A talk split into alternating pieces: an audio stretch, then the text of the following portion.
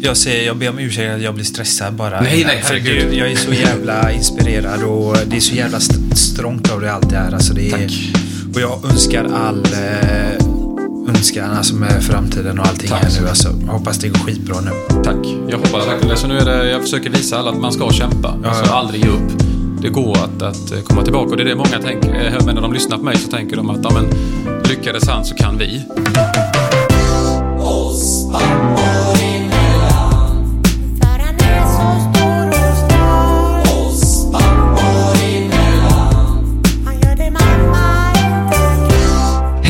Hej Robin! Tjena Jonathan! Hur mår du? Du, jag mår strålande. Ja, jag måste ser jag säga. det. Vi har skickat in bygglovet äntligen. Oj! Så jäkla skön det, känsla det är därför alltså. du kommer lite så här. Det var länge sedan man fick den här mos-energin Ja. när man klev in i ett rum, men den var här idag. Ja, äntligen så kunde man eh, släppa den jävla tunga stenen kände man. Fan vad gött då. Ja, men Grattis. helt, ja, Shit, tusen kul. tack alltså. Nu eh, känner man att nu har man gjort den biten i alla fall. För Ja. det tog så lång tid med hela den här processen. Och, så det har varit så jävla roligt. Eh, kommit alltid lite motgångar typ ibland eh, när man håller på med vissa fix och Ja, tricks klart. med kök och hela den biten. Och Ja, är så bara helt plötsligt bara blir man lite nere. Jag känner bara, ah, men vad fan. Du märkte ju det förra avsnittet jag var här. Så fick jag lite motgång där. Ja, mm. Men nu är allting klart Nu och det är så jävlar. jävla klart. Betalar man eh, någonting för att skicka in ett bygglov så, eller hur funkar det? Så det funkar? Eh, Ja, det gör man. Det kostar så sjukt mycket alltså. Det är så jävla tråkiga pengar det här. Allt kostar pengar. Och allting som är tråkigt just nu, det är ju så här, varje inkomst jag får liksom, det är bara... eh, Jag kommer ju inte, inte ens få se de pengarna ändå. Nej. De försvinner ju. Kast. Ja, jag fick Så ju suger. tråkiga besked ist- istället på mina bygggrejer jag gjorde hemma med solcellerna nu. Liksom. Alltså, Man, man ansöker ju om sånt här statligt bidrag, eller jag vet inte om det är statligt, men ett bidrag när man gör solcellerna. Mm. Eh, och det tar ju upp till ett år innan man får ut dem. ja. Så nu fick jag så här, och det är ju ett år sedan nu vi påbörjade det här projektet. Liksom. Mm. Eh, och nu fick jag typ så avslag för ansökan för att pengarna är slut. Oj. Det sjukt. Alltså blir man inte sur då eller? Ja, det var man hade nästan räkn- räknat med att man skulle få någon form av ja, men så här 20 eller 30 procent eller vad man får Ja, ja. på solcells. Nej, då var pengarna slut. Så jag kan ju inte rekommendera någon att sätta solceller nu. Så just nu så får man ingenting då? Och de- Gäller det alla eller just det varumärket du har kanske? Nej, nej, det, alltså, det är ju inte, det inte varumärket. Det är från liksom, eh, bo. Boverket eller vad det är man söker. Så det här, alla liksom. som har solceller är det så för? Jag vet inte. Nej. Ingen aning. Men det det är väl kanske olika då beroende på när man söker bidragen. Så det var ju, så, det var ju rekordmånga som sökte bidrag förra året för solceller. Mm, sjukt. Ja, och det är nog därför pengarna Ja. är slut. Så att nu har de inga pengar kvar de kan betala. Nej, så det var jävligt trist. Jag har ju tänkt att betala tillbaka lite av det lånet. Men Ja, det, ja, ja. Det blev kan jag skita i nu. enkelt. men, annars har veckan varit bra. Det har varit mycket, mycket jobb och, och sådär. Härligt. Mycket hänga med Novali också på kvällarna. Mysigt. Faktiskt.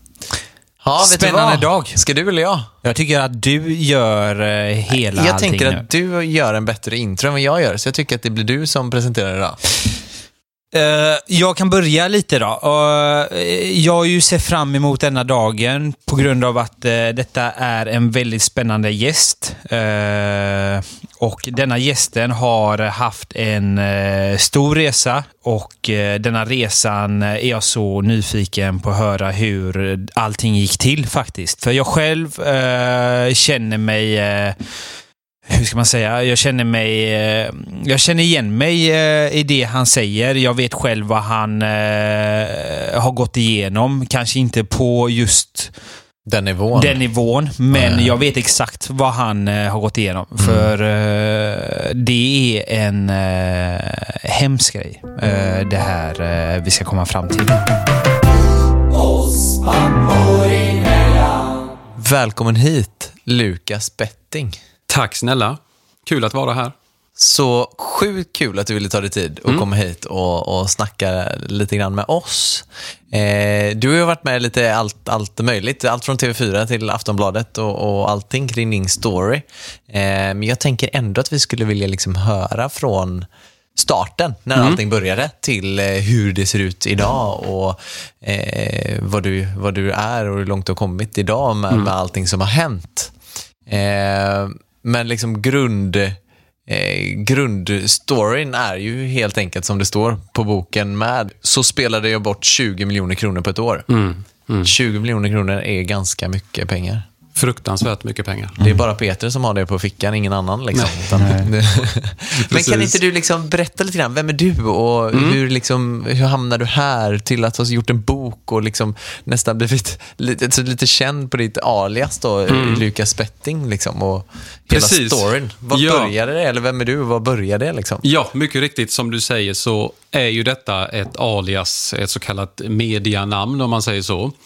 Och jag var ju en, en helt vanlig person som eh, bodde i en villa, hade sparat ihop pengar och eh, vi hade byggt ett nytt hus där jag bodde tillsammans med min fru och eh, två barn.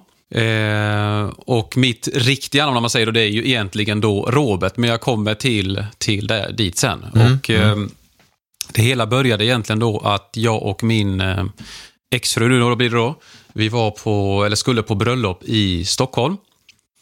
Och vi kände det att ja, men vi har inte bråttom, utan vi tar det lugnt och åkte och hälsade på en släkting där på fredagen. På vägen upp då med bil eller sådär? Ja, eller? precis. Vi åkte dit och övernattade där. På lördagen, det här var väl runt lunchtid. För de som lyssnar och även för er då så kan jag säga att det här var, man passerar då Salem, infarten där, eh, mot Norsborg. Och då är det ju då trefiligt.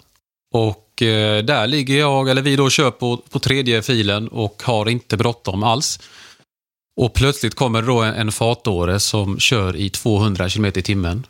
Eh, kör rätt in i vår bakände i bilen. Oj. Och då var, i detta skede var då min exfru höggravid i sjunde månaden. Och eh, det enda jag hörde då när han smällde till, det var ju då min exfrus skrik.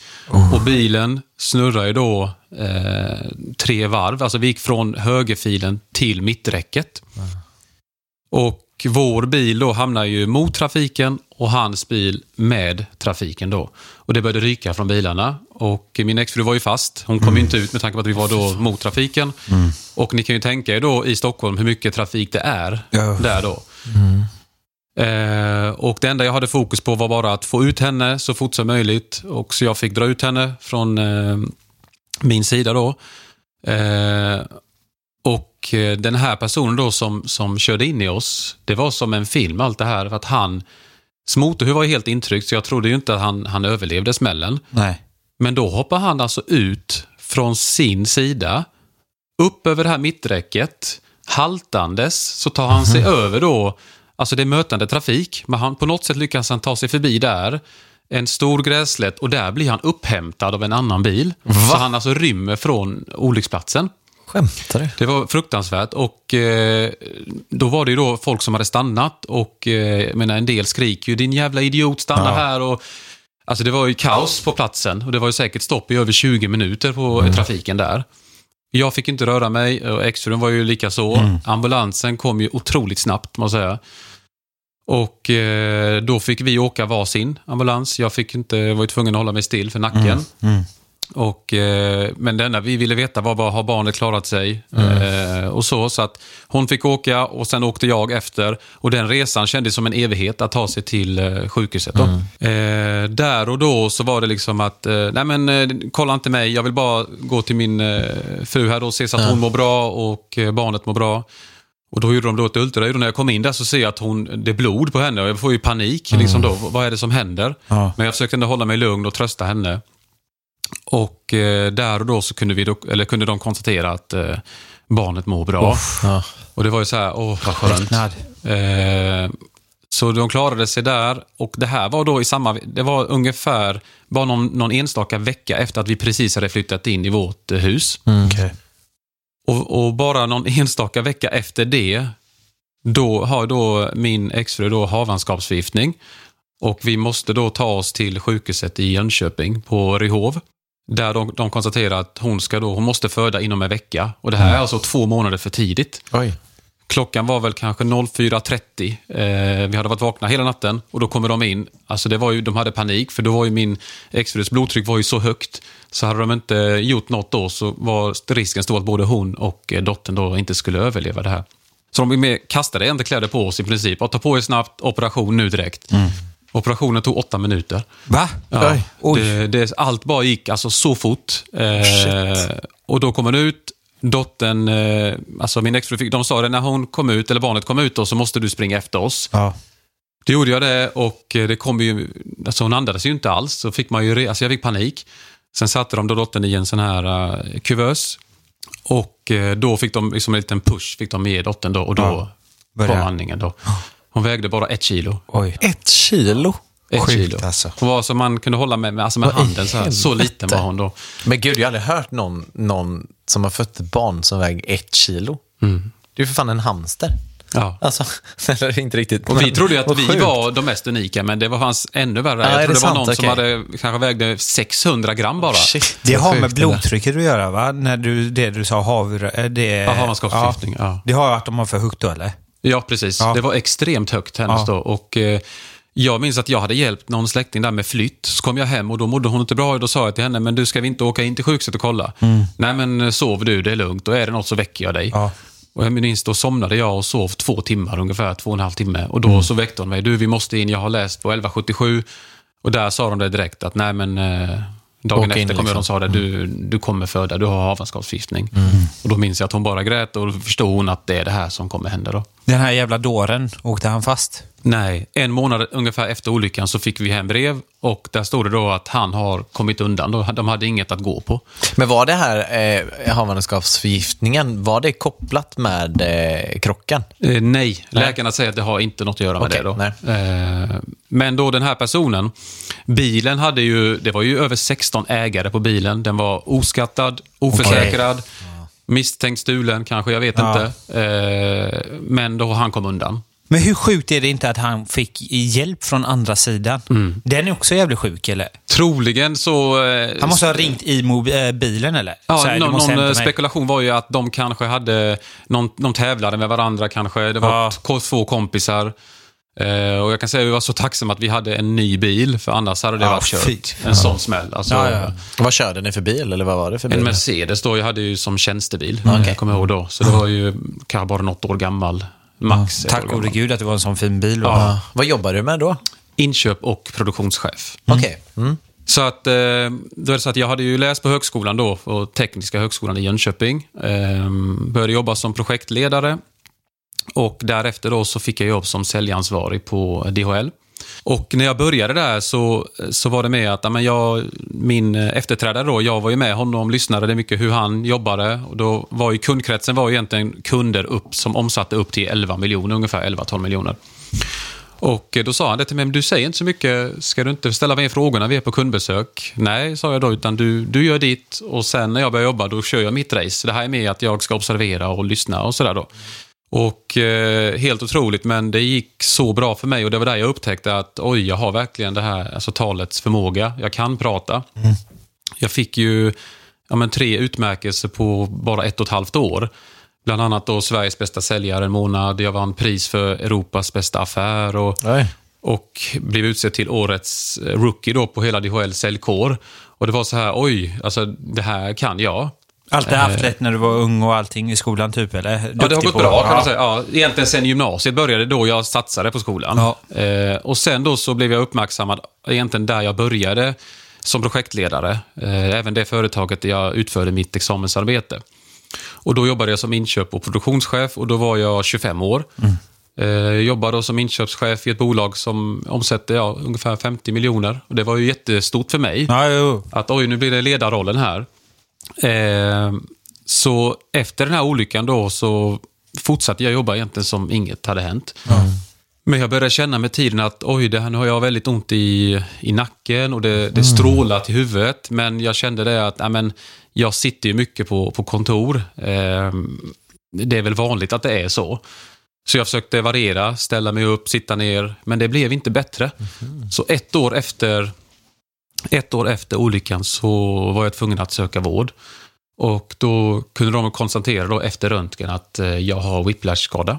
Och, och herregud, tänkte jag då, måste jag gå hemma med starka tabletter som tramadol, eh, tremadol, Ja. det var diklofenac. Och det var ju jättetufft för mig för jag har alltid jobbat och älskat att jobba. Och hur ska jag kunna gå hemma nu? Och jag minns att jag även hade startat ett, ett företag som då min exfru skulle driva. För att jag alltid varit driven och, och vill mycket. Mm, jag fattar. Vad var det för företag om man får fråga? Eller vad var det för typ Det var då ett business, företag liksom? som, ja precis, där vi egentligen då tradade grinda, staket, Okej. mursten från andra länder och eh, då skulle sälja då i, i Sverige. Aha. Men tyvärr så gick det inte att ta nästa steg där som var tänkt på grund av att eh, olyckan då hände. Just det. Mm. Och då var det bara att gå hemma. Och då, alltså under den perioden så kunde det ju vara då, under bästa sändningstid, alltså kunde det då vara 12 spelreklamer. Men eh, jag har ju alltid varit den som har sagt att Nej, men det, är- jag kommer aldrig hamna där. Men rastlösheten fortsatte och eh, sommaren, ska vi se, 2017, alltså fram dit så kan jag säga att jag har ju spelat, men absolut inte för de summorna som jag kommer att berätta om nu. Men det här var då liksom nätkasinon typ och spel via dator och sånt där då? Liksom, Ja, som, telefon, eh, dator och det var ju mestadels sport, men eh, Okej. väldigt mycket kasino. Eh, så jag började spela eh, och fastnade då för och testade på det här via någon spelreklam, kommer jag ihåg. Testade på det. Och redan de två första dagarna så hade jag alltså gjort insättningar på över 30 000 kronor. Och alltså efter en månad så bara kände jag att, ja men, då hade jag med mig mycket det här från säljet, att jag är ju bäst på detta. Då hade jag vunnit över 100 000 kronor. Jag tänkte precis säga, erkänn du vann i början. För det är så jävla sjukt, för det gör nästan, eh, det gör man alltid känns som. Mm. Varje man pratar om så här, jag vann alltid i början och så sen kommer alltid den här dippen. Det är samma här alltså. Mm. Vann som fan i början. Och så kommer den här Oj, jävla sjukt. dippen bara rätt ner. Ja, det är det som är så hemskt och jag har också fått höra på senare tid att spelbolagen har ju inte några belägg för det här.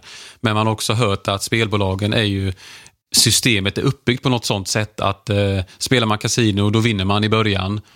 Och så förlorar man mycket och sen är det det här som triggar igång hjärnan hela tiden att det blinkar. eh, Åh, nu har du vunnit vinst och så kanske det bara är 50 kronor. Exakt. Men hjärnan blir ju lurad på så sätt då. Eh, så efter de fyra veckorna så bara kände jag att oj, vem behöver jobba? Ja, då Alltså, spelar du sport då? Fotboll? Ja, sport och kasino. Ja. Eh, vem behöver jobba? Liksom det här fixar jag och visst, jag, jag är sjukskriven men det här kompletterar ju det så bra. Ja. Eh, tyvärr så blev ju inte fallet så, utan eh, de 100 000 förlorade jag väldigt snabbt. Eh, alla sparpengar gick förlorade och många tänker då att, men hur kunde du ha sparpengar för att eh, ni hade byggt nytt hus? Jo, men jag hade ju jobbat sen jag var i princip 15 år, jobbat extra då. Och eh, ja, alltså i, över 10 år har jag bara sparat, sparat, sparat. För det var ju det, drömmen var att bygga nytt hus då.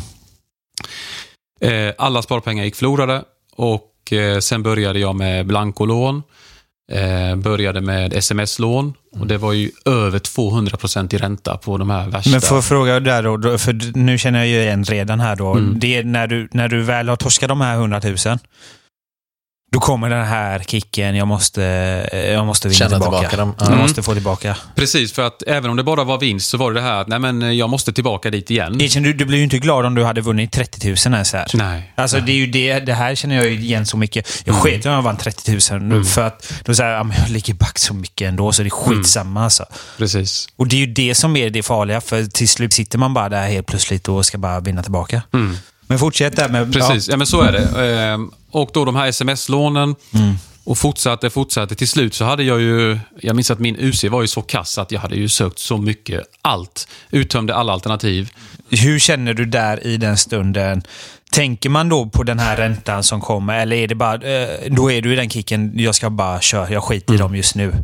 Alltså räntan spelade egentligen ingen roll för Nej. mig. Om det hade varit eh, 500% ränta, det kvittar. För Ja. att eh, jag var ju bäst på det här och Du ska jag bara ville ha ha den här ruschen, liksom, eller Ja. kicken hela tiden. Att jag ska vinna tillbaka och det, de lånen kommer jag ju kunna betala av direkt. Ja. Mm. Egentligen då. Men så var det inte och det fortsatte, fortsatte där jag då till slut inte hade några alternativ kvar. Nej. Och eh, då började ju det här, alltså beroendet eskalera så mycket att jag tyvärr då eh, började kontakta vänner, eh, familj, släktingar. Och eh, till mina vänner och släktingar då så, så sa jag då till dem att eh, jag har investeringsförslag. Där de då får investera pengar och på det så skulle de få otroligt bra avkastning. Och du var ju säljare så du kunde ju snacka. Ja, och Ja, men helt ärligt, ja, du precis, kunde, ja. du hade, de, gick, de köpte ju det rakt av eller? Med en gång, ja, Ja. precis. Och jag var ju som sagt, som du säger, säljare och jobbade Ja. som, som inköpschef här sen då. Och då var det med att, ja men, eh, han, säger han det, då det är klart det stämmer. För att de, hade det förtroende till dig också. Ja, liksom. och i den lilla staden i Värnamo som jag är född och uppvuxen i så, så eh, ja, men de flesta kände till mig och vet vem jag är. Jag skulle aldrig kunna lura någon. Nej. Och jag säger det än idag, jag skulle aldrig medvetet alltså kunna skada någon. Aldrig. Men beroendet tog över helt. Och, Det är eh, inte du som är den människan som pratar just i den stunden då, när eh, du vill ha de pengarna. Det är ju beroendet som pratar. Ja. Speldjävulen säger jag alltid till mina vänner. precis, ja. Det är speldjävulen som pratar bara där. Ja, precis. Och eh, tyvärr så blev det så och fler och fler började då investera sina pengar. Och det var ju inte lite pengar utan vi pratar ju om allt ifrån eh, 70 000 som den minsta har upp till 3 miljoner. Som den som har mest pengar då. Och eh, jag blev ju mer och mer desperat med tiden också. Alltså jag började ju lova ännu mer avkastning. Eh, till slut då så lo- lovade jag bort 100% avkastning på pengarna. Och när jag som alltså säljaren i mig då och eh, då säger att amen, går du in med 100 000 så får du 200 tillbaka. Det ju, vem kan tjäna sådana Ja, pengar? exakt. Det finns ju inte någonstans. Nej, nej. Ehm, och som sagt, och det eskalerade, eskalerade, eskalerade. Tills då sommaren ehm, 2018. Då hade jag alltså spelat aktivt eh, i ett år. Och eh, där så var det som att eh, kroppen hade bara lagt av sen. Det gick inte mer. Jag hade alltså, den här bubblan i mig skulle bara spricka. Jag hade varit på akuten flera gånger för hjärtbesvär och mm. läkaren hade frågat mig eh, eh, vad är det som, som försiggår här? Och jag hade ju sagt till honom då att eh, nej men det är mycket på jobbet bara. Ja. Alltid det här, lögn efter lögn efter lögn. Och det blir ju som, alltså som en reflex. Man ljuger så bra. Ehm, Det känner jag jävligt mycket igen. I Ja. Lögner. Jag ljög som fan när jag satt som mest i skiten där. Så. mm, Hela tiden alltså. Mm. Det räckte att någon sa, ja men spelar du? Nej, nej, nej, jag spelar inte. mm. Ja, det, det är Man fruktansvärt. satt liksom och spelade för tio minuter sedan. Så. Mm. Det var ju riktigt, ja det är, Ja, det, det är hemskt. det är hemskt. Sommaren 2018 där så tog jag bilen till mina föräldrar. De bor inte långt ifrån där. Ehm, Så att jag åkte dit och då kommer jag ihåg den dagen att jag grät alltså, i över 30 minuter framför mina föräldrar. Jag har aldrig alltså, fällt en tår ens en gång framför dem. Men det gick inte mer. Jag kommer ihåg att jag gick dit och då var det här min pappas andra semesterdag. Och då var han var ju glad och liksom, ja, men vad är, vad är barnen och frugan och sådär. Vad är mamma? Så jag, bara, jag var helt blek i ansiktet. Vad, vad är hon då? Ja, hon var ute i trädgården. Ja, men hämta henne då, sa jag då. Kom in och det, jag fick inte fram några ord, bara grät och grät och grät. Och till slut då så berättade jag. Och de fick ju en chock såklart. Eh, för till familjen hade jag ju sagt att jag behövde pengar eh, för företaget som Ja. vi då hade öppnat. Då. Men eh, då sa faktiskt de där då att eh, du är sjuk och vi ska hjälpa dig att eh, bli frisk. Och jag bara kände det att, men hur, varför säger ni så? Jag Varför hjälper ni mig liksom Ja, just nu? Jag Ja. förtjänar inte det här. Alltså, ni hör ju hur många som är inblandade i detta. Jag förtjänar inte ens att eh, alltså, få någon hjälp. Och Vi pratade och sen då skulle vi sitta och fika lite och jag smög faktiskt ut. Och det finns ingen logik i detta heller, men jag tog mina föräldrars bil eh, och åkte iväg. Och jag hade varit borta bara en liten stund och då upptäckte de då att jag inte är där längre. Så eh, min far då, han ringde till polisen och eh, sa till dem att, eh, ja men han berättade allt som hade hänt och eh, sa det att ni måste hitta honom för att han kommer göra någonting mot sig själv.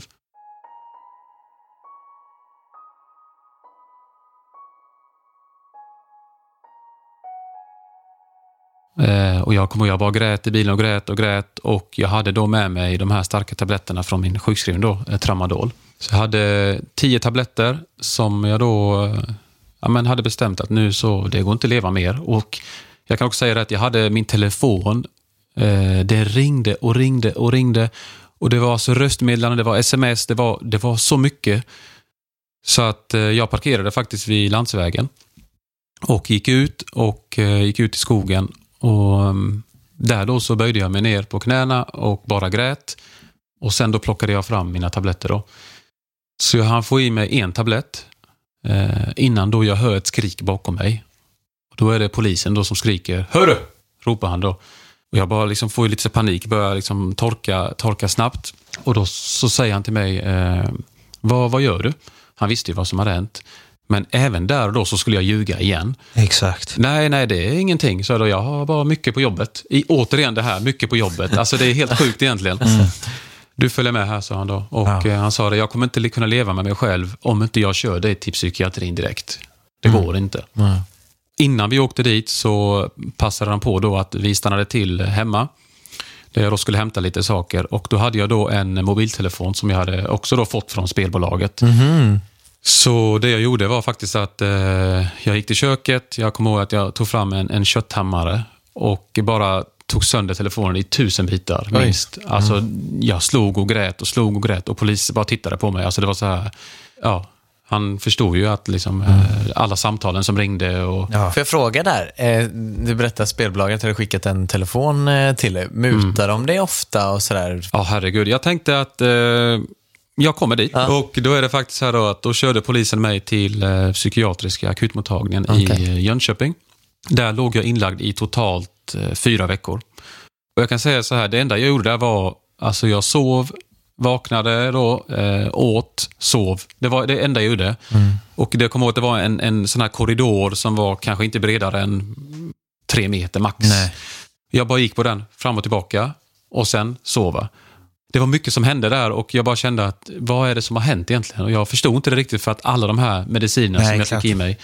Men efter då fyra veckor så eh, blev jag utskriven. Eh, tyvärr då veckan efter så fick jag ett återfall igen och kände att nej men jag kan inte leva mer. Eh, och då var det faktiskt då återigen mina föräldrar, som, eller pappa ringde mig och vi pratade. Och han förstod att något var fel. Han sa, du, nu, jag och din mamma sätter oss i bilen nu. Vi kommer inte lägga på. Vi pratade i över en timme. Eh, och Gud, då, vilka stjärnföräldrar. Ja, de har verkligen... Ja, eh, mm. Utan dem så hade det aldrig gått det här. Både Nej. de och mina syskon. Då. Eh, och då körde de mig till psykiatrin igen. Mm. Och då jag låg jag inlagd i en vecka till. Så totalt fem veckor har jag legat inlagd då.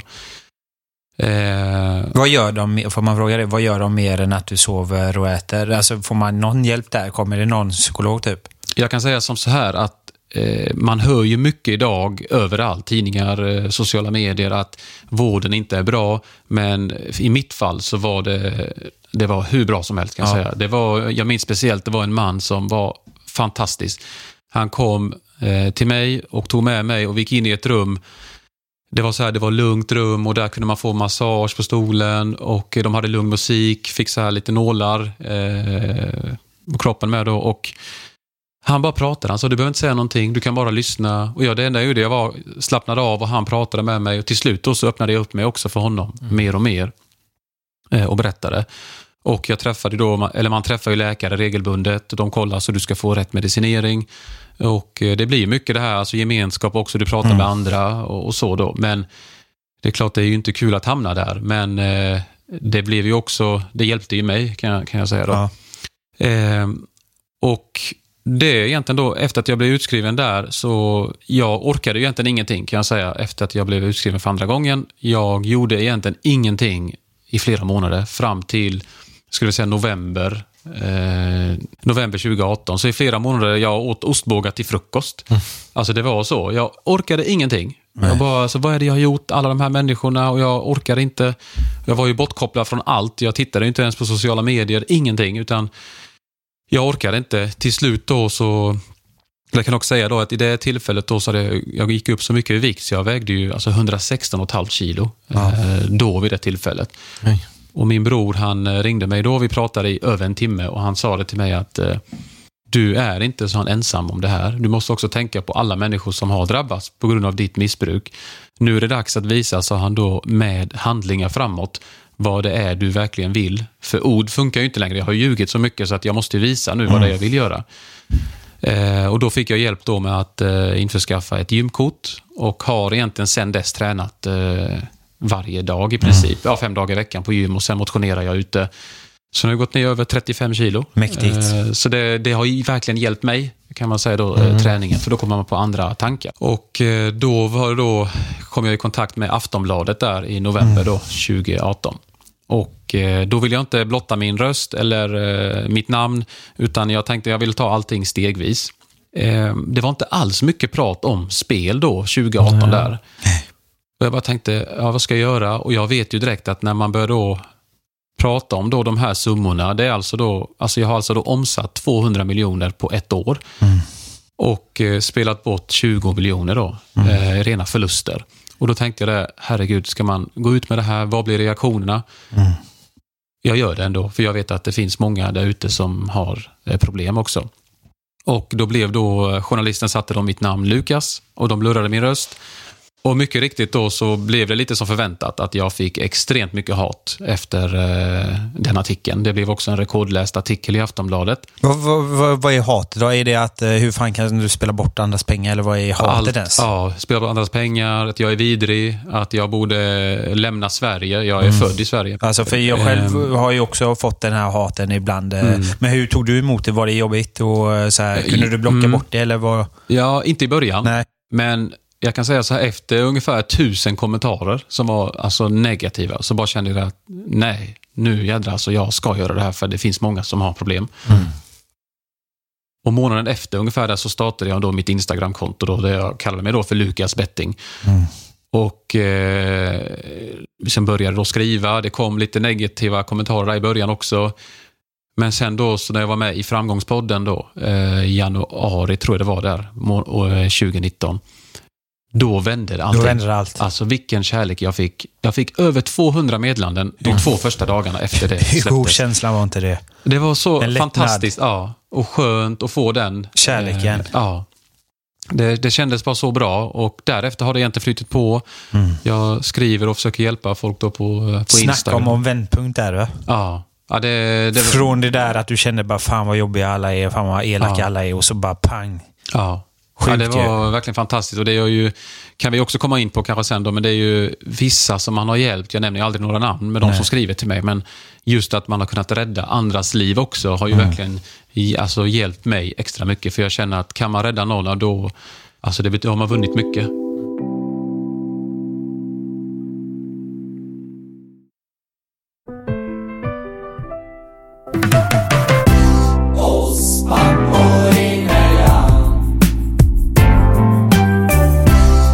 Det jag tänker på är så här, hur, hur, hur hämtar man, alltså om man nu spelat bort, nu säger vi 20 miljoner då. Hur kommer Mm. man tillbaka? Hur har det varit liksom, hur, var är vi nu liksom? Om, om vi säger de här pengabiten och med hus och liksom, ja, Mm. hela det här. Hur, hur, ja, har du liksom kommit tillbaka på noll igen eller hur funkar det? jag vet nej, inte ens. nej, det liksom, absolut nej. inte. Det, är- det Nej. är så här att eh, jag lever ju på existensminimum Mm. och jag lever på 2800 kronor i månaden. Mm. Efter då att hyra och så här betalt. Så det är det jag har varje månad att leva för. Det ska täcka då mat, kläder, eh, ja, alltså allt egentligen. För att betala tillbaka skulder och sånt då eller? Hur? Ja, med tanke på att man är utmätt hos Kronofogden då så är det ju Ja, okej. att Tar ju det. de tar ju allt eh, då. Eh, jag tror att skulden är på ja, men nästan 21 miljoner idag hos eh, då, Kronofogden. För det tickar ju på. Räntan bara liksom, den är ju så hög så att varje månad så ökar det och ökar det hela tiden. Just det. Och, Och- så här kompisar och sånt där som du lånat pengar av. Mm. Är de liksom, de, de får pengar av Kronofogden då kan man säga eller? Det blir ju Nej. inte mycket tyvärr. Nej. Eh, jag tror att senaste tiden har det ju inte blivit någonting heller för att jag, menar, jag är sjukskriven också. Ja. Och eh, De får väl fatta vad du sitter i för sits också. Lite. Jag menar, hade vi varit vänner och jag vet att jag hade blivit lurad av dig så hade jag väl egentligen hoppats ditt välmående är bättre än att jag hade fått tillbaka mina pengar. mm, mm. Det hoppas man ju, men sen klart man känner sig lurad. Men jag tror ju, om man ändå är vänner så får man ju hoppas på att de önskar din hälsa före deras pengar ska komma tillbaka. Ja, tyvärr då ska jag säga så har jag ju det är ju ingen kontakt med dem som ut pengar till mig. Det är några enstaka då som jag har som skriver och har faktiskt skrivit väldigt fina saker. Att eh, Precis som du sa, ditt välmående är viktigast och kämpa. Och, och eh, med tiden då så, så har jag då också släppt min självbiografi. Där då, det var egentligen, jag hade två, två syften med den. Det ena är då såklart att den ska hjälpa andra människor. Eh, Det var det första. Då. Det andra är att eh, alla intäkter som kommer här går ju då till att betala tillbaka till, till drabbade. Så det är inte så Exakt. att eh, några pengar går till mig. Absolut inte. Eh, Så det blev självbiografi, det blev en ljudbok, eller har blivit en ljudbok. Och förhoppningen är också då att eh, den ska släppas då internationellt eh, till andra länder. Men det kommer vi först titta på, eh, för jag är faktiskt, i- det är en brottsutredning just nu och åklagaren har väckt åtal för någon vecka sedan då för grovt bedrägeri. Och eh, jag har inte fått något datum för rättegång än, men eh, efter det är klart och brottsutredningen är färdig så, så eh, är det ett företag som eventuellt då ska börja satsa på det här då och släppa det internationellt. Så det är också en sån sak som jag gör. Så att jag är ju hela tiden aktiv. Och eh, men, om jag, jag har börjat för, jag har föreläst också och då går ju, har ju de pengarna också skickats direkt. Jag fick frågan, "Ja, men ska du inte ha en tusenlapp till dig själv då så du kan unna dig någonting? Nej, sa jag, det kan jag inte utan jag vill att ni skickar allt. Så eh, det, det finns inte på kartan att jag ska ta något till mig själv. Så de har ju, då får Fint de ju... tänk ändå och sådär. Måste jag säga. Den här brottsutredningen då, Mm. är det någon som har liksom anmält det här då av de som har lånat pengar av kan man säga då? Eller? Precis, ja. Ungefär hälften kan man säga av de Ah, som har lånat ut. Det var ju 30 från början, 30 personer. Då. Okej. Och då har de då anmält då på grund av att ja, men jag har lovat eh, att det fanns investeringar som inte fanns. Ja, Och nu då okej. så väntar vi eh, rättegång. Då. Och jag har sagt det att jag vill inte spekulera i någonting, vad som Nej. kan hända. Nej. Eh, och, och Det är många som uttalar sig, men jag bara säger att det är bättre att ni inte säger något för att ingen vet. Alltså det är ingen som har, alltså Nej. vet vad som kommer hända förrän vi är där och beslutet Exakt. tas. Så därför försöker jag kämpa då, ja, men, tills det egentligen är dags. Det är det jag, jag kan göra. Okej. Mm. Förstår. Mm. Ja, Och sen- här, ja. Sen den frågan där som jag ställde när jag avbröt eh, lite, men spelbolagen i fråga då, var de Mm. liksom eh, de vill ju pusha dig såklart att spela mer genom att skicka telefoner och, eller Mm. på vilket sätt lockade de dig tillbaka till spelet? Om vi backar bandet lite igen Mm. där till själva spelandet. Ja, precis. Och jag hade ju då, med tanke på att jag spelade så mycket som jag gjorde, så Mm. hade jag ju, som det heter då, VIP-managers då. Och eh, då hade vi ju kontakt via WhatsApp. Ehm, och det var alltså daglig kontakt. Eh, samtal, eh, meddelanden, hela tiden. Är det samma egentligen. person eller är flera? Eh, På spelbolagen då så är det ju olika personer Ja. kan man säga. Då. Men det var ju en person som jag hade dedikerad hela tiden då, till, till mig. Och jag fick ju egentligen allt möjligt. Alltså... jag, ja, precis. Jag fick en, en signerad Zlatan-tröja. Jag fick hemskickat två stycken iPhone-telefoner. Eh, vid ett tillfälle skulle jag till Elgiganten och eh, handla lite saker hem. Och Då ringde ju då den här VIP-managern och sa, vad gör du? Och så där vi pratade. Nej, men jag ska till Elgiganten nu. Jaha, men det ska inte du betala, sa han då. Nej, vadå då? Nej, men jag slänger in, sa han då, 20 000 här så kan du köpa vad du vill. Jaha, vill du ha kvitto på det eller vill du se? Nej, nej, sa han. Bara köp vad du vill. Och då var det ju så att jag hade ju, det var ju så här direktuttag så att han stoppade in dem i spelkontot, jag tog ut dem direkt och gick och köpte fina prylar. och då tänkte jag, alltså just i stunden, det är ju märkligt hur hjärnan fungerar, men när jag fick 20 000 så kände jag wow, alltså jag är så uppskattad här på spel, spelbolaget, men har spelat bort miljoner. Det är ju helt sjukt egentligen. Ja, ja. Vad köpte du då när du var inne på Elganten, typ? Liksom? Playstation 4, det var, det, det var dammsugare, det var hörlurar, lite sådana tekniska prylar då. Och, och det är återigen så märkligt att man kan bli så glad för det där. För det är ju 20 000, det är ju ingenting Nej. mot vad jag har då spelat bort. Men det farliga är ju i, som jag också tänker, det är ju när, när du aldrig får se pengarna i handen. Det är bara liksom siffror på datorn. Jag menar, spela bort 100 000 på eh, datorn på, när det bara står 100 000. Det går ju hur fort som helst. Hade man fått ha 100 000 och man gick in på Casino Cosmopol, då hade det sugit jävligt mycket. Och man ser att man inte har några sedlar kvar. Verkligen, ja. Men hur känner du kring då Zlatan? Eh, Känner du att... eh, För jag är ju jävligt missnöjd med när han gick in i Betthard, kommer jag ihåg. Jag kommer ihåg alltid att jag tänkte så här, shit, det är ju fan Sveriges förebild liksom. Jag gillar inte att man ska gå in som ett bettbolag och vara deras ikon liksom. Mm. Då handlar det jävligt mycket om girighet tycker jag. För jag menar, Zlatan han har så extremt mycket pengar att jag tycker inte att han behövde. Nu fattar jag att Zlatan får sjuka jävla deg. Det köper jag, men jag gillar inte det här att... För jag menar, jag, jag vägrar göra spelreklam. Och jag, jag, hade jag gjort det så hade jag fått så jävla mycket skit. Men varför får Zlatan inget skit? Det är helt sjukt. Det får han inte alls, nej. Nej. Och varför får inte han det när han är liksom ikonen för Betthard? Det är ju så jävla sjukt. Precis. Att det får vara så typ. Ja, jag tycker det är fruktansvärt. Just då när jag spelade tänkte jag ju inte så. Eh, Nej. För då fick jag ja, ju... men det är klart. Då fick du hans matchtröja signerad. Ja. Och, hela. och någonting som du nämnde också innan där. eh, Minns ni det på tv? eh, Det var ju bara betting hela tiden. Mm. Alltså det var ju, jag tror det var, kollar man på TV4 någonting och så var det reklam. Jag tror att man, det är som du säger, man fick ju se fem sex betting eh, innan innan eh, programmet började igen. Mm. Och det är helt sjukt att det är så alltså. Och ingen la märke till det, eh, att det var något konstigt typ. Mm. Nej, det, det är fruktansvärt. Ja, det är så jävla sjukt alltså. Att det var tillåtet Mm. att man får göra så typ. Precis. Och det är som du säger, det är rastlöshet. Alltså, Ja. eh, Det är klart som fan man, man bara sitter där och bara, åh nej men det är klart jag kan slänga in en tusing här. Mm. Ja, det är Precis. sjukt alltså. Ja, det, det, jag tycker det är fruktansvärt. Så att nu i efterhand då när jag inte spelar med så känner jag bara direkt att alltså Zlatan är ju, ja men eh, han var ju även för mig också då en, en idol. Man har liksom växt upp med honom, man följer ju matcherna och sådär. Ja. Eh, sen känner jag så här att alltså, jag tror inte han själv vet Han hur mycket han, nej, han påverkar. Tänk dig alla ungdomar som då är 15-årsåldern, 16-årsåldern, när de då fyller 18 sen. Ja, men de, han, han är ju affischnamnet där Ja, ja, för där börjar vi. Ja, då, då börjar vi spela där för att är han med där så är det ju något bra. Ja, ja. Det blir ju så. Eh, Ja, vad och sjukt egentligen. Det, det, det är så hemskt och det är ju han och många andra Ja, ja, ja. Eh, liksom för, så då ska vara profiler Exakt. då för de här spelbolagen. Och det är precis som du säger, alltså innan då, då precis när jag gick ut med det här så var det okej att göra Ja. eh, spelreklam. Då var det ju inte mycket hat eller Nej. få negativt för det. Nej. Men idag alltså är det så att gör du eh, som eh, alltså profil på, på Instagram, gör du någon reklam för spel, då blir det ju extremt mycket Ja, ja, ja. Alltså skit får man Ja, på sig ja.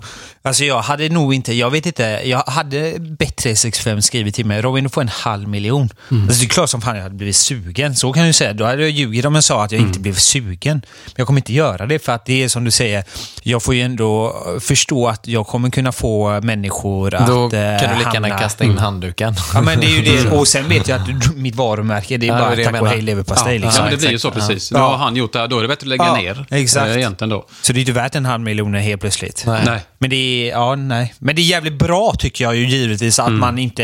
Jag gillar ju det för det ska inte finnas spelreklam alltså. Nej. Det, är, det ska bara bort så fort som möjligt. För det, jag, jag säger också det, jag förknippar spel med knark. För det är så här, du blir bara beroende av skiten. Så fort du har spelat lite så blir, vill du bara ha mer och mer och mer och mer. Mm. Det är bra att du tar upp det faktiskt, för att jag kan säga det eh, att min eh, specialistläkare då berättade för mig, för jag har alltid känt att ja, men, heroinmissbruk, och det är ju jätteallvarligt och, och är verkligen spel så, alltså lika allvarligt då? Och då berättade han för mig att i, i vården då så har man gjort eh, röntgen på människor med spelmissbruk och människor med eh, heroinmissbruk. heroinmissbruk. Där man då mätte kemikalier i röntgen då. Och han sa det att resultatet är helt identiskt. För man jämför då med att heroinmissbrukare vill ta nästa eh, sniff då. Medan eh, spelmissbrukaren strävar efter att lägga nästa spel. Det är precis, sa han då, det är exakt samma. Det, finns, det är ingen skillnad Nej. på det då. Så det, det, är, det är sjukt. Men apropå spel här nu då. Jag blev ju lite nyfiken här. eh, För jag själv har ju spelat på sådana här konstiga grejer. Typ som eh, ja, vem får nästa inkast? Vem får nästa hörna? Och Har du gjort något sånt här riktigt sjukt spel typ? Alltså, Eh, jag hade ju egentligen den värsta dagen skulle jag vilja säga. Det var vid ett tillfälle och då hade jag eh, mindre än ett dygn. Det var ungefär tio timmar. Då hade jag alltså spelat, då säger jag spelat för då, eh, 8 miljoner kronor. Ja, det är så Och, eh, sjukt. Alltså. Ungefär tio timmar var det. Och det var olika spel. Och då är det så här att många kan tycka då att ja, men det finns ju säkra ma- matcher då. Att ja, men spelar man på det så går det in. Och de som kan sport då så kan jag säga som så här att okej, Barcelona som hade då eh, in sin bästa period mötte då Getafe. Då hade Barcelona hemmaplan. Och jag spelade då ett spel på, det var 420 000 kronor på att det skulle bli minst ett mål i matchen. Vad stod oddsen i? Typ 1,35? Ja, då var det faktiskt eh, matchminut 70, så det var 20 minuter kvar. Ja. Och det var 1.41. Jag glömmer inte det. Det har Nej, liksom det måste ju fastnat i sitta huvudet. i Ja. huvudet liksom. Och då placerade jag det spelet, så jag, vinsten skulle kanske bli, jag vet inte, jag är inte snabbtänkt här nu, men kanske 140 kanske. Ja, och då tänker man, uff, det är 140 snabba cash liksom. Eh, så jag satte de pengarna och bara tittade. Och minuterna började gå. Ah, då, Och då går Och fort. då liksom började, började svettas mer och mer. Det är mer än en årsinkomst, Ja, mer ja. än så. Eh, och det var stolpträff och jag minns Suarez, han missade jättemycket. Sen kom det hörna i slutet där och nej, det blev 0-0. Sitter du i din soffa och ser denna matchen? Ja. Och du, eh, du, du måste ju... eh, Jag själv har gjort såna här spel som jag vet att jag sitter och skriker fula ord när de missar. liksom. Du måste ju suttit där och skrik när Suarez missar. Jag gjorde ju inte det för det var andra i min närhet också där Okej, som, som var okej. där då.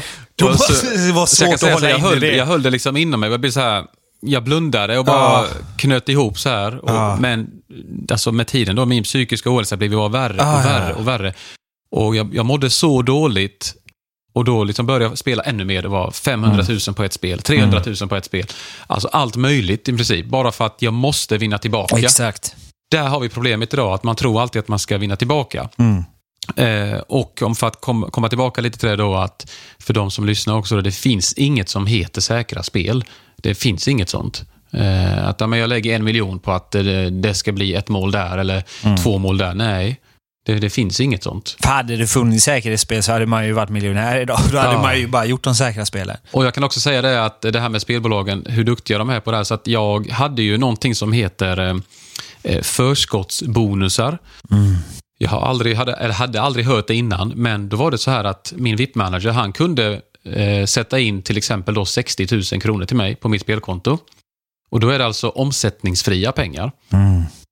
Och då är det så här att jag kan ju ta ut dem om jag vill, säger han, men han vet ju att jag inte gör det. Exakt. Han vet vad han har dig. Och det sjuka i detta är, då säger han så här till mig, jag reflekte- reflekterar inte över det just då för stunden, för jag har ju jag, uppenbarligen allvarliga problem. Ja. Men då säger han så här att, nu får du 60 000 av mig. När du har spelat bort de pengarna så måste du sätta in 200 till 300 000 till och då får du en ny bonus, säger han till mig. Då reagerar inte jag på det. Jag tänker att han säger när du har förlorat dem. Ja. Det är Oj. nu efter jag tänker att vad, vad höll jag på med? Men jag var ju inte i mitt alltså ska man säga, sinnesstånd, utan jag tänkte inte på det då, utan jag var ju så glad. Oj, 60 000. Han visste liksom så här, okej, men när du har torskat dem, då måste du sätta in det. ja. Och då gjorde jag det. Ja. Nya pengar och sen fick jag 40 000 bonus och så var det 50 000 bonus. Mm. Och det var så här, det höll på, förskottsbonusar då, eh, he- hela tiden som jag, som jag fick in. Undrar, hur, jag- hur, hur tror du han mår egentligen då? Han som, eh, som du har kontakt med Jag här. tänkte på det Alltså, han måste ju känna på något sätt, jag sätter ju verkligen, typ så här, tror du han sitter bakom den telefonen och tänker så här, vilken jävla idiot? Tror du han sitter och tänker så? Ja, jag vet inte, för han... eh, För han ju... måste veta vad han har det exakt. Ja, ja, ja. Han, han eh, hade ju koll på allt om mig också. Och Han ringde mig när han lagade mat i köket. Och han var ju, som han sa till mig, då var han, jag tror han var 22 år kanske. 21, 22 ja. tror jag. Han fick ju säkerligen också då provision. Han fick ju på, givetvis eh, provision varje mm. gång du spelar. Ja. Ja, och då var jag ju hans alltså, guldkorn Han ville ju bara uppmuntra dig att spela mer och mer. Ja, precis. Och jag var ju också på fotbolls-VM i Ryssland. Eh, där har jag varit. Eh, fick jag också från ett spelbolag. Då åkte jag med en vän dit. Och där började då paniken egentligen då på riktigt faktiskt där i juni månad då. Då vi var där för att jag kommer ihåg att jag hade då fått in 600 000 kronor till mitt eh, bankkonto. Eh, då hade jag, jag tror det var SEB-banken, tror jag det var. Hade jag startat kontot där bara för några, några dagar innan. Få in 600 000, åker till Ryssland med vännen då. Eh, vi landar, checkar liksom där, ah, pengarna är där, bra. Åker till hotellet, tar det lite lugnt där och sen ska jag börja då gå in på telefonen för att eh, placera ut spel. Vi skulle titta på Sverige-Tyskland. Eh, och då får jag ju panik för då så har de då spärrat pengarna. Och jag bara kände, åh nej, Nej. det här är liksom min sista chans på något sätt att Ja, jag ja, måste vinna. vinna, miljoner Ja. nu. Vad ska jag göra nu? Och jag ringde, väntade i kö i säkert 30 minuter och då säger de till mig att nej, men det här är något konstigt faktiskt för att hur kan du få in, du öppnar kontot, sen kommer det in 600 000 kronor. Och så, alltså det är jättekonstigt, det finns ingen logik i det här. Vad är det för pengar? Var kommer de ifrån? Jaha, och så fick jag då få fram lite underlag på det här och den personen som hade skickat till mig skulle då bekräfta att det var lån och så vidare. Och eh, jag ringde tillbaka igen sen och då säger de till mig att tyvärr, de här pengarna kommer inte låsas upp förrän du tar det till bankkontor eh, i Sverige. Oj. Och när jag hörde det så började jag ju skrika i telefonen och jag var i panik där. Så vad hände efter det? Ja, då började jag istället då kontakta andra igen. Ah. Säga, du, nu får du 100% då på din eh, investering. Eh, går du in med det här så får du det dubbla tillbaka. Och till slut så fick jag ihop en stor summa pengar ändå i paniken. Och eh, jag minns att vi även var och tittade på Brasilien, Costa Rica, för det sa jag till spelbolaget att ah, men vi ändå är här, nu kan vi inte få det. Ja visst, du får 15 000 kronor så får du köpa biljett och flygresa till Sankt Petersburg, tillbaka samma, samma kväll där. Och sen då dagen efter tittade vi på Sverige, eh, Tyskland då. Vad blev det den matchen? Eh, Sverige-Tyskland slutade med, vi ska se här nu, ja nu är det lite stopp i huvudet Men här. vilken match Men var de detta? förlorade faktiskt med eh, 2-1 tror jag det var. Okej. Jag tror det var Toivonen som gjorde 1-0. Ja. Det blev 1-1 och sen gjorde, just det, Tony Kroos där i slutsekunderna. Ja, var det den han fick så mycket hat på? Ja. Ja. Ja, precis, frisparken där. Just Durmas ja. fick mycket Durmas, hat ja. Vi, och du tänker, vi satt ju, vi var ju så speciellt behandlade för att vi satt ju med spelarnas familjer. Ja. Och i, vi bodde på ett femstjärnigt hotell där vi träffade på Neymar, Coutinho. Han Ja. var ju bara så som vi sitter här, en Ja, meter ja. från mig. Tänkte shit, jag är ju speciell. Alltså, Ja, ja, vem alltså, sitter med de här grabbarna här? Oj, vad sjukt. Och deras fruar och svenskarna spelarfruar bodde där. Vi träffade ju på alltså, deras fruar och pratade med dem också vid poolen. Och det här liksom, ja, vi taggade för matchen och sådär. Oj, vad sjukt. Alltså vi var ju verkligen väl Ah, behandlade där. Jag tänkte femstjärnigt hotell i, i Sochi där. Eh, och då hade jag spelat och eh, när Toivonen gjorde mål, kommer jag ihåg där, så alltså det kändes så bra för jag skulle vinna så mycket pengar där. Va? Alltså, Hade du på Sverige? Ja. Hade du det? Ja, Din och jag hade även en del pengar på kryss, för jag kände att det är nu allt eller inget. Ja, alltså, det vad ska jag göra? Ja. Och så blev det 1-1. och då Du jag, ja, ja. Precis. Jag skrek och eh, när det stod lika då tänkte jag men jag vinner ändå en del här. Ja. Eh, och så kom frisparken i slutet. Ja, men han kan väl inte göra mål nu. Och så när han gjorde mål, jag vet inte. Vad alltså, jag hände? Du bara föll ihop. föll, föll ja. ihop eller? Ja, det gick inte mer. Så Du kan inte var- varit jätteglad på Durmas då? Nej. Hans pappa pratade också med oss där. Alltså, vi pratade med honom in, inför matchen och, och sådär med. Och jag, bara, alltså, jag, hade, jag visste inte vad jag skulle ta mig till. Nej, nej. Ehm, och det var då, det var liksom botten kan man säga av det hela. Det var nådd då. Känns inte det riggat då? Alltså, då sitter man och tänker så här, det är bara för att jag spelar på denna jävla matchen det hände. Så har jag tänkt Ja. så många gånger jag har förlorat. Det är Mm. bara för att jag spelar på denna matchen som det Mm. hände. Ja, det, det Det är är, helt så sjukt. sjukt Ja. alltså. Som du säger då, att du Eh, hade satsat mycket på den och så kommer det jävla målet sista sekunden. Ja, Hur mycket pengar skulle du säga att du förlorade på just den Sverige-Tyskland-matchen? Det var fruktansvärt mycket pengar Mm. kanske. Vi Ja. pratar inte om ett par hundratusen, det var mycket mer än så. okej. Alltså det är stora summor. Som, eh, För det var liksom min sista chans här nu. Ja. Alltså, Och och jag skulle Sverige- vinna mycket pengar kan jag säga. Hade Sverige Eh, vunnit så hade det varit fyra gånger pengar typ, eller? Jag tror det var någonstans där, eh, mellan tre och en halv och fem tror jag det var. Mm. Ja. Någonting där tror jag det var. Och eh, det skulle bli mycket pengar alltså tillbaka. Det hade hjälpt dig mycket där. Ja, jag kunde i alla fall betala tillbaka till en del så de känner Exakt. att åh vad skönt och så är det i rullning igen. Men nu i efterhand så var det väl kanske bra att det inte hände. Exakt. Det kunde fortsatt ännu mer. Och ännu större summor. Var det någon gång du kände att du eh, vann så att du kunde faktiskt betala tillbaka någon du hade lånat pengar av och kände att de hade gjort en liten lite deg på det här till exempel? Ja, det var ju det som egentligen krävdes för att hålla allt i rullning. Ja. Det var ju, allt var ju som ett alltså, pyramidspel i princip. Så när det kom in pengar, då kanske det var så här att om- om en person har gått in med 200 000 kronor och vinsten skulle vara i början, säger vi, vi bara säger 50 000. Då kanske den personen fick 50 000. Och då, ja men vill du fortsätta nu? Eh, Det är klart man vill det. Om man ser att man får tillbaka sina så kallade då vinstpengar, då fortsätter man ju. Eh, och så då de här andra, de 200 000 mellanskillnaden då som är 150, de var ju förlorade, men det vet ju Ja, inte den personen Nej, som nej. har gått in med pengarna. Nej, nej. Och då är den personen kvar på något sätt där. Och så är det så här, det, det kom lite tillbaka, men till slut så var det inget tillbaka. Och det var ju då jag hamnade på sjukhuset då för mitt, mina hjärtbesvär. Och, Ja. Alltså, det var, att jag lever idag är egentligen bara ett mirakel. Alltså, det är helt Mm. otroligt. Och jag vill också säga det att det värsta som har hänt, eh, man brukar ibland få frågan då att vad är det värsta som har hänt på grund av detta? Det är ju, eh, det, jag tror det jobbigaste är för någon, egentligen ni, jag vet ni själva är föräldrar ju, och eh, när jag är alltså inne i psykiatrin så jag träffade läkaren och då säger han till mig så här att du, jag vill, eh, liksom, han ville se till att jag var lugn och sådär. Och då säger han till mig att eh, du kommer inte få träffa dina barn på en väldigt lång tid, säger han till mig. Och då bara tänkte men det, vad vet du? Alltså hur kan du säga så? Jag ska ju ut härifrån snart och då ska jag ju träffa dem. Nej, sa han då, för att, eh, för att då du ska få träffa dina barn så krävs det då att, alltså en samarbetsvilja då hos bägge föräldrar.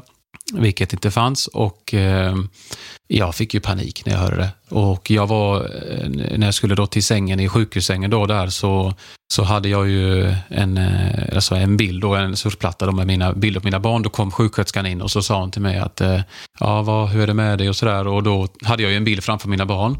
Och då kom jag ihåg då att jag bara la, jag la alltså plattan då på den här eh, vad säger man, då, bänken jämte sängen. Då. La den på den och bara liksom grät och la täcket över huvudet. Ja, så alltså jag bara hörde, hörde att hon sa jag förstår, så bara, sen så var det inte, alltså det var fruktansvärt. Mm, fy fan. Så min son var alltså då sex månader eh, och min dotter var ju då ett och ett halvt. Och jag fick alltså inte se dem då på sex månader. Då. Eh, det var ju alltså, eh, min son fyllde ett år, jag fick inte se det. Min dotter fyllde två år, jag fick inte vara med där. Alltså jag visste inte hur eh, mår de, hur ser de ut? Eh, alltså jag kan säga det var då, man vill inte ens leva då, för att barnen är ju allt eh, egentligen då. Ja, ja. Och att eh, det som alltid varit den här, för oavsett hur mycket jag spelade så gick det inte ut över barnen, utan det kom egentligen när de hade lagt sig. Då mådde jag ju som sämst, men jag var inte frånvarande, jag lät aldrig något gå ut över mina barn. Vi har alltid haft alltså, en kärleksfull relation. Då. Så eh, alltså, sex månader tog det och då beslutade då tingsrätten att eh, eh, jag, vi ska börja med sån här då, ehm, eh, samtal, med videosamtal. Tills då att de har beslutat om hur det blir att jag får träffa barn och sådär då. Och då kommer jag ihåg den dagen, alltså jag hade så här förberett mig väl och så, så nu, det kändes, vem ska jag träffa nu liksom då? Och så ringde telefonen och jag bara, alltså, jag, hade, jag visste inte vad jag skulle ta mig till. Hade så här fixat till tröjan och sådär. Och, och då ser jag mina barn då eh, på, på videon. Då. Alltså det var så jobbigt. Grät då? Och eh, direkt efter samtalet gjorde jag det. Jag höll mig för jag ville inte gråta framför Nej, jag dem. Mm. Men min dotter så här, hon tittade på mig. Min son han var ju sprallig, han var ju ett år bara. Så han tänkte väl att "Ja, men det där är väl vem som helst. Här. Så, men dottern bara tittade och hon var stum. Så här, hon förstod inte vad det är som händer. Är det verkligen pappa där? Och vi pratade, pratade och det var ju jättesvårt. Det var jag som fick prata hela tiden för barnen var ju som sagt i chocktillstånd i princip. Då. När vi la på, alltså jag grät så mycket. Och det var så jobbigt. Eh, och eh, månaden efter det då så var det dags för första träffen Eh, med barnen. Eh, då, då hade det gått alltså sju månader.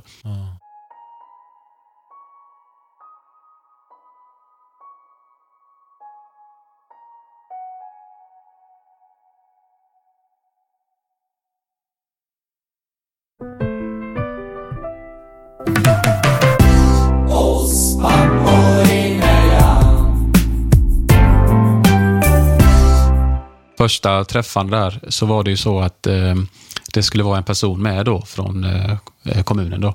Eh, så han skulle vara med under våran, våran träff. Då skulle jag leka med barnen i, i, jag tror det kanske bara var en timme i början, sen blev det två timmar och sådär. Och då hörde jag mina barn skrika då utanför det här eh, förskolan eh, som vi var i då. Och jag bara tänkte, oh shit, nu kommer barnen här. Alltså det är så här, man förbereder sig igen och så. Och så bara ser jag dottern och så skriker hon då pappa, alltså ropar hon då och så kommer jag fram och kramar mig. Jag kunde inte hålla mig där, så jag grät och så tårarna bara rann på hennes hår liksom. Och så sa hon det liksom, pappa ledsen. Så, ja, så det var ett jättekänsligt ögonblick. Och jag säger det, den dagen var, alltså det var den bästa dagen i mitt liv. Sen kan man säga allting hände, så kan jag säga. Eh, och det var alltså så känsligt ögonblick där och eh, jobbigt. Men eh, den här personen som var med oss, han såg ju mycket kärlek vi hade till varandra och, eh, och så. Då. Så att sen dess har det flyttat på och det är ju för dem jag verkligen kämpar, alltså barnen då. Eh, trots att jag har då missat så mycket av deras, alltså egentligen barndom. Eh, för vi brukar alltid ha så när man fyller man ett år, då brukar vi göra lite speciellt. Alltså så här, det ska vara lite festlighet och så. Visst, nu är det ju pandemi, men alltså, Jo, jo, vi, vi men, brukar ju alltid göra så. Och eh, att jag inte ens fick säga grattis, det, var, det sitter i mig. Alltså, Mm, jag förstår. det kanske jag alltid kommer göra, men eh, jag försöker alltid att när jag är med dem, då är jag alltså med dem. Jag kopplar bort allt egentligen när jag är med barnen. Jag har- Leva i nuet typ. Ja, jag, vet, jag, alltså jag pratar inte telefon med någon, utan jag tittar inte ens på telefonen, utan vi bara leker, umgås. Jag lägger all min tid på dem. Och eh, det är det som betyder någonting för mig. Det är det barnen är. Så det är dem jag, jag kämpar för. Hur är er relation idag eller nu? Liksom, hur, hur ser det ut liksom, idag när du träffar barnen och sådär? Mm. Vi har ju, idag har vi som sagt umgänge och det kommer ju bli mer. Eh, vi väntar ju då på den här brottsutredningen då, och ser vad som kommer hända. Och eh, det går jättebra kan jag säga. Så när vi varje gång vi också pratar på, på videosamtal så är det ju, alltså barnen vill ju inte släppa telefonen. så när jag Nej, pratar med sonen, Nej, nej, jag ska prata. Det, han vill inte ge den till, till sin syster då, utan då är det henne. För de hade sagt det på, i tingsrätten att, ja men, eh, alltså att barn ska kunna prata i 10-15 minuter, det kan vara jobbigt för dem för de är små, men så är det ju aldrig här. Utan Nej. vi kan prata hur länge som helst. Ja, alltså, de vill inte härligt. släppa telefonen. Det är för att vi skrattar och skojar och gör olika saker. Och Det tycker de är eh, jättekul. Så att jag ser verkligen fram emot dem när vi pratar och, och när vi då ses såklart. Hur gamla är de idag? Eh, tre och fem år. Tre och fem år? De är fortfarande väldigt små och det är väl kanske lättare på så sätt, men det är ändå fruktansvärt eh, jobbigt kan jag säga. Förstår det. Eh, jag Hur tror, ofta träffas ni, de här umgängena? eh, en gång i månaden eh, träffas vi. Men vi har då eh, som sagt videosamtal varje vecka. Som vi pratade om. Just det. Och det kommer ju bli mer sen, men vi väntar ju då på den här, vi får se vad som händer för brottsutredningen. Mm, Just det. Så att jag kan säga, ja, det är till alla som lyssnar och även till er då som sagt, alltså det är ju värsta mardrömmen, alltså att eh, inte ens få se dem. Och man får inte hjälp, det, det går inte. Du måste vänta på alltså att tingsrätten då ska ta något beslut där. Ja. Eh, så, ja. Hur långt har de kommit där nu då? Vad, vad är det värsta som kan hända nu och, och sådär då? Mm, just med brottsutredningen då så är det ju, eh, vi väntar på ett datum just nu. Jag har inte fått det ännu. Och eh, Det värsta som kan hända är ju såklart att det blir ett fängelsestraff. Eh, men vi vet ju inte ännu. Och Jag har sagt det att det är bättre att inte spekulera alls. Och Det tycker även min advokat. att eh, det, det finns ingen mening att spekulera vad som kan hända. Utan kämpa på du och gör det du kan göra. Man gör sitt bästa. Precis, det, det är det man kan göra egentligen. Mer än så går ju inte. Nej. Fan vad spel kan ställa till det, eller har ställt till det. Ja. Att det ens är lagligt alltså. Att man får, eh, att det får gå så långt. Förstår du vad jag menar? Okej okej till en nivå då, liksom, eller det är inte okej heller, men om det ska vara något så borde det vara till en nivå och där borde man ju liksom säga, okej men nu, nu du, du får, att det skulle typ, man får inte låna för att spela typ, något sånt. Kan du känna att det är lite bankens fel som hade för lätta, att det var för lätt att genom ett klick liksom att ta ett lån? Alltså jag kan säga, innan jag svarar på den frågan så kan Ja. jag säga att jag har ju varit tydlig sedan första dagen jag gått ut. Ja. Och det bestämde jag mig för att jag går ju inte ut för att spela något offer i det här. Det har Nej, jag nej, nej. aldrig, aldrig gjort. Och jag har alltid sagt att jag tar ansvar för allt som har hänt. Jag Ja, skyller ja. inte på någon eller något. Eh, Men det så här gällande bankerna så hade jag ju alltså alla möjliga eh, banker. Alla spärrade mig förutom Handelsbanken.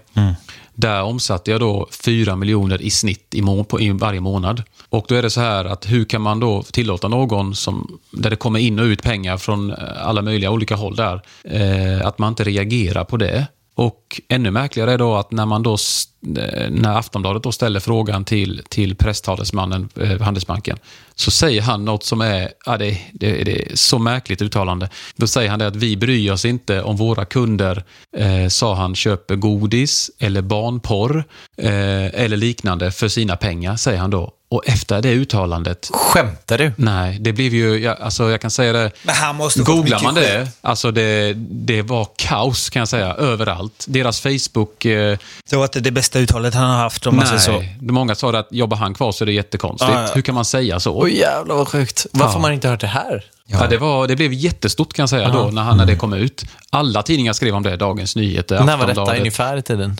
2018 Okej. eh, var det då, säger vi november, eh, Jävlar, runt den vad perioden. sjukt. Ja, Så det blev jättestort och det är därför också, det blev ju en rekordläsartikel i Aftonbladet då kring allt det här. Eh, men också mycket kring det. Och där fick jag då omsätta så här mycket pengar. Utan att de stoppade mig. Och vi har även då tagit till rättsliga åtgärder kring då eh, spelbolagen. Eh, och, och även där säger jag då att det finns mycket saker som har hänt som jag inte tyvärr inte kan gå in på just nu. Men Nej. det är ju det vi då, eh, därför vi driver det här vidare. Mm. För att det ska ske på rätt sätt. Alltså då, Exakt. har man inte agerat rätt, ja då måste man också få, eh, få höra det.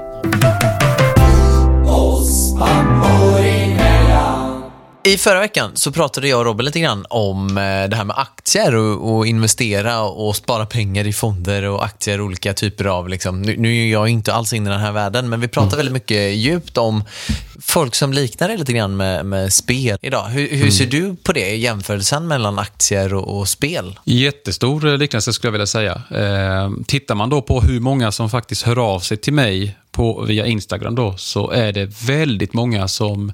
En del byter ut sitt, sitt beroende då på nätkasino och betting mot eh, just aktier. Eh, och så blir de istället... eh, Ja, men det blir beroendet fortsätter ju där. Det är ju fortfarande en tis liksom. Det Ja. smäller det ju tusen lappar upp och ner hela tiden ändå. Ja, och även där är det ju så, så hemskt. Jag vet, jag lyssnade på ett avsnitt där också om just att hur många eh, Instagramkonton finns det inte idag? Det har blivit så populärt att ja, jag gick mot miljonen eller, eller det här gjorde jag och så mycket pengar tjänar jag. Och då är det alltså, jag kan säga det, eh, just gymnasieelever har skrivit till mig också att när de fyller 18, många av dem då börjar spela på aktier och förlorar allt. Ja, ja, ja. Det finns inget, inget säkert där heller. Precis Nej, som jag berättade innan om det här med Barcelona-matchen. Då. ja. Jag menar, eh, inget är säkert.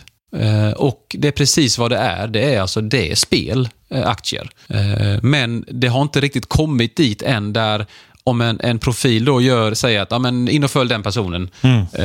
som då gjorde miljoner där. Det triggar ju också, men det, blir inte, det har inte riktigt kommit till den nivån där de får eh, lika mycket skit, Skit som man får då för... eh, Det var lite som jag nämnde där med, med Sami Badran. Han gjorde ju reklam här nu för Advanza såg jag. eh, Där han och hans tjej stod där. Ja, men vi har gjort dessa investerarna och vi har gått upp 100 procent. Och, och jag menar, eh, det, där blir ju en jättetis. Alltså. Jag menar, står han och säger att han har gått upp 100 procent på eh, ett belopp. Jag menar, det är ju som att vinna dubbla pengar. Det är ju jätte... Då blir man ju så här, åh, det måste jag också göra.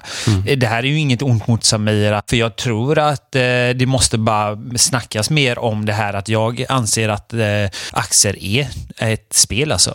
Det är bara ett finare ord. Eh, jag, jag kör aktier liksom, ja, men då är du ingen speltorsk. Då är du eh, investerare typ. Lite så precis är det just nu. Ja. Det har Och jag inte kommit vill- till den nivån nej, än. Och jag Nej. vill att det ska bli så här att du, du ska inte göra reklam för aktier. Nej. För att det är bara ett spel. Jag menar, jag får flera gånger ett meddelande där det är som du sa där.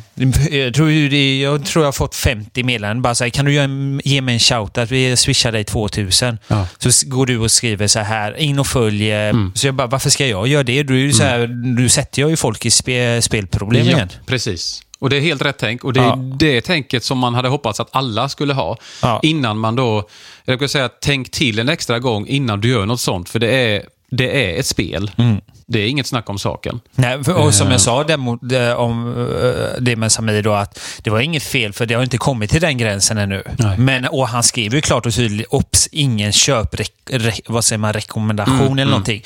Men jag menar, ska jag lägga in på bara, ops, ej, eh, Spelreklam. ej spelreklam. det Nej, blir ju samma grej. Ansvarsfullt liksom. spelande med liten text, Men gå eh. inte in och spela, men jag gör reklam ändå. Nej, precis. Det är ju jättekonstigt. Mm. Så jag vill på något sätt att det ska komma det här att eh, s- aktier är spel alltså. Mm. Jag hoppas Kolla på. GameStop till exempel. Har du hört om det? Ja, jag har gjort det. Ja, det är ju, det är ju, du kan ju lika väl gå till ett roulettebord om du skulle gå in med den Ja. aktien. Precis. Så bara önskar jag ibland att, att människor där ute hade fått se min alltså inkorg Mm. med hur många som skriver varje dag om aktier, om spelproblematiken, hur allvarligt det här är. Mm. Det är alltså fruktansvärt. Eh, ja, alltså det, det är ett jätteproblem. Ja, verkligen. Är det. Ja, vad sjukt. Du, tack så jättemycket för att du delar alltså. med dig av din story här, verkligen. Vad, om man nu så här vill hitta dig och köpa din bok och liksom Mm. vill, vill veta mer eh, om dig och kanske till och med hjälpa till att eh, köpa lite böcker och Mm. inget annat. Vad vad vad vad hittar man dig och hur gör man det då? Mm. Eh, på Instagram så heter jag då Lukas med K, Lukas Betting ihop. Ja. Eh, där finns jag på Instagram och boken finns ju egentligen där böcker finns. På att säga Adlibris, Bokus och såklart det betyder mycket om, om eh, man köper min bok. Dels då för att ja, ta del av hela berättelsen. Det finns mycket, mycket mer än vad vi har pratat om här. Ja, det, det. inte, Mm. det kan ta timmar att sitta och prata. eh, och där går alltså då pengarna direkt då till dessa människor som har lånat ut eh, pengar. Men man eh, kan även köpa ljudboken va? Eller för Ja, någon som inte vill precis. läsa själva. Mm. Utan, och då hör man ju dig själv eh, prata in ljudboken. Ja, Ja, precis. spännande. Mm. Typ jag vill göra det bara för att höra dig eh, berätta själv. Ja. så den finns eh, också då Storytel bland annat eh, och så. Då. Superkul. Tack för att du kom hit. Jävligt modigt också och väldigt Verkligen. starkt att du kom hit. Tack så mycket och tack för att jag fick komma. Så då, vad tror vi Robin? Jag måste ju bara fråga här nu då. Eh, vad är det bästa tipset För att inte fastna i för att spelet. inte fastna? Mm. Jag säger så här att det finns många alltså, olika saker man kan göra. Känner man själv att man är lite i, i det här problemstadiet egentligen då, så, så säger jag det att som ett exempel så kan man då överlåta sin ekonomi till någon annan. Att registrera sig på spelpaus.se, jätteviktigt. Det har jag gjort. Du har gjort det? Jättebra. Eh, så det är ett bra verktyg där man då spärrar sig från alla svenska bolag då som har alltså svensk licens. Det är kan riktigt man säga. bra, alltså. Mm.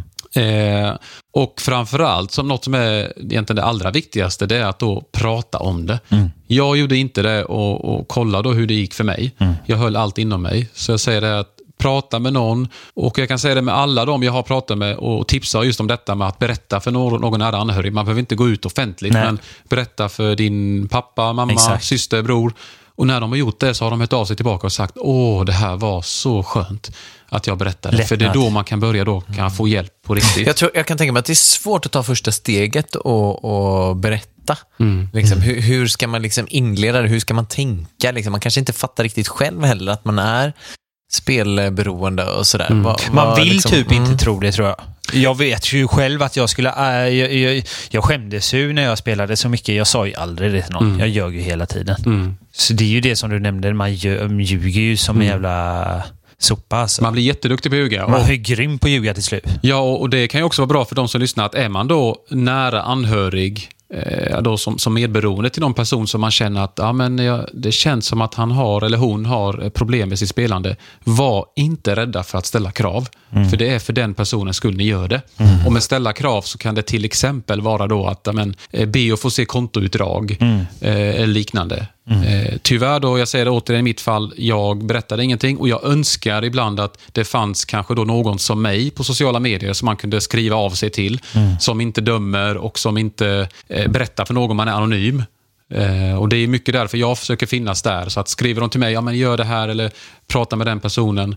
Och, och Att man faktiskt kan rädda andra betyder ju jättemycket såklart. Det här med att vara rädd att någon dömer en, det hade jag ju verkligen eh, varit. Liksom. Om jag skulle gå till min sambo eller eh, mina föräldrar eller någonting. Jag, det, hade, ju- det var ju det som hade skrämt mig mest tror jag, att bli dömd för det man har gjort. Liksom. Just det här vi pratar om att man, eh, att man kan rädda liv och så vidare, så, så kan jag faktiskt berätta ett exempel. att Efter min medverkan hos eh, Framgångspodden, som jag sa tidigare, så var det ju, jag fick in över 200 meddelanden de två första dagarna. Och då var det en person som, som, av alla dessa som hade hört av sig till mig, skrev ett DM. Och jag vet inte varför eller hur, men den natten så hade jag jätte, jättesvårt för att sova speciellt. Och jag tänkte mycket på mina barn. Och då började jag gå in på mina DM och titta. Och där fick jag syn på en, en person då som gjorde att mitt hjärta dunkade så snabbt. Då var det alltså en person som hade skrivit till mig att jag vet inte varför jag skriver det här till dig egentligen, men jag kommer att ta mitt liv. Och han hade alltså planerat precis hur han skulle Oj, göra. sjukt. Och eh, den här personen hade alltså två barn, gift. Och jag bara kände, åh nej, jag fick panik. Och då skrev jag, jag vet inte hur många meddelanden, mitt i natten. Jag tänkte, jag hoppas han inte har alltså gjort det här och, och sådär. Och då skrev han tillbaka sitt nummer bara. Det var ingen text eller någonting, för jag hade bett att få numret. Alltså klockan var ja, men halv tre, kvart i tre på natten. Och då ringde jag. Och då satt han alltså i bilen. Eh, och eh, det skulle alltså ske runt den kan man säga, tidsperioden. Då han var lämnat sina barn och frun och var ensam i bilen. Satt där. Åh fy fan, jag ryser hela kroppen. Alltså jag var så skakig, men jag kände att jag vet ju precis hur han känner där och då. Men jag får inte alltså visa det för honom, för då kommer han ju få ännu mer panik. Och vi pratade faktiskt i en timma, över en timme och 30 minuter. Och jag sa, jag, alltså jag kommer inte lägga på förrän du går hem igen, in genom dörren och lägger dig. Då, då kan vi lägga på luren. Och vi pratade om allt möjligt och jag gav han alltså, råd och berättade hur det var för mig och varför han ska leva och det är hans barn. Och till slut så gick han in, alltså genom dörren. Och sen då efter det här så hade han då hört av sig till mig och sagt att jag, jag älskar dig, så han. Jag vet inte vad jag hade gjort om inte du hade ringt den dagen. Då hade det alltså varit kört. Och har jag pratat med hans fru efter det här också och jag har träffat hans barn på, på Facetime. Och jag ser, när något sånt händer så bara känner jag, alltså vilken mening, alltså man verkligen kan göra det här, att hjälpa andra. Och det har verkligen räddat, inte bara hans liv utan även hela hans familj. Alltså att barnen inte skulle få se honom, alltså när de växer upp, hans fru. Det var alltså ett av de känsligaste alltså, ögonblicken som har hänt. Och han skrev ju även, vet jag, till Alexander, Framgångspodden, och sa att jag måste tacka dig för att du släppte det här avsnittet med Lukas. För det var så jag kom i kontakt med honom. Och hade inte han eh, Eh, hade inte den podden funnits så, så, så vet man inte vad som hade hänt idag. Ja. Eh, och just var det också, har han också berättat om det var, var på grund av spel? eh, Det spel, ja. Ah, okej. Allt var spel. Och det är ändå så här, hur sjukt är det inte att man, det är som att det kommer något tecken från ovan på något sätt, att jag vaknar just då och ska börja titta mina DM. Jag fattar inte det än idag. Hur kunde det bli så? Jävlar sjukt. Jag kunde inte sova och, och så tittade och sen bara när jag ser det där, då skrev jag till honom. Då. Och det kändes så här, där, alltså den, den händelsen, är- den kommer jag aldrig glömma. Vi har haft kontakt egentligen hela tiden efter det. Nu är det mindre nu, men det har ju gått en period här. Men, eh, så det, det var väl, är väldigt speciellt eh, Så ögonblick. på grund av din historia så kanske du, alltså allting som har hänt dig ändå har räddat några liv. Mm. Man säger det så. Ja, precis. Och nu Man ska se som- något positivt ur det. Inte för Ja. att det finns så mycket annat positivt, men jag menar Nej. att det är ju verkligen... Eh, Mm. Så jag är så Story. glad att för varje person som man kan rädda såklart, då har jag vunnit alltså, jättemycket. Det är så, så, så känner jag. ja. bra där. Mm. Ah, shit, jag blir tagen här lite Robin. Vad känner du? Ja, jag med alltså. Det är, det är så starka berättelser och eh, det du nämner, bara att du liksom hjälper folk som du förstår eh, har hamnat i samma situation. Det är ju så jävla starkt och grymt gjort av det alltså. Tack. Tack för att du kom hit. Tack själva. Det var jättekul att vara här. Oss Pappor. emellan. Oss pappor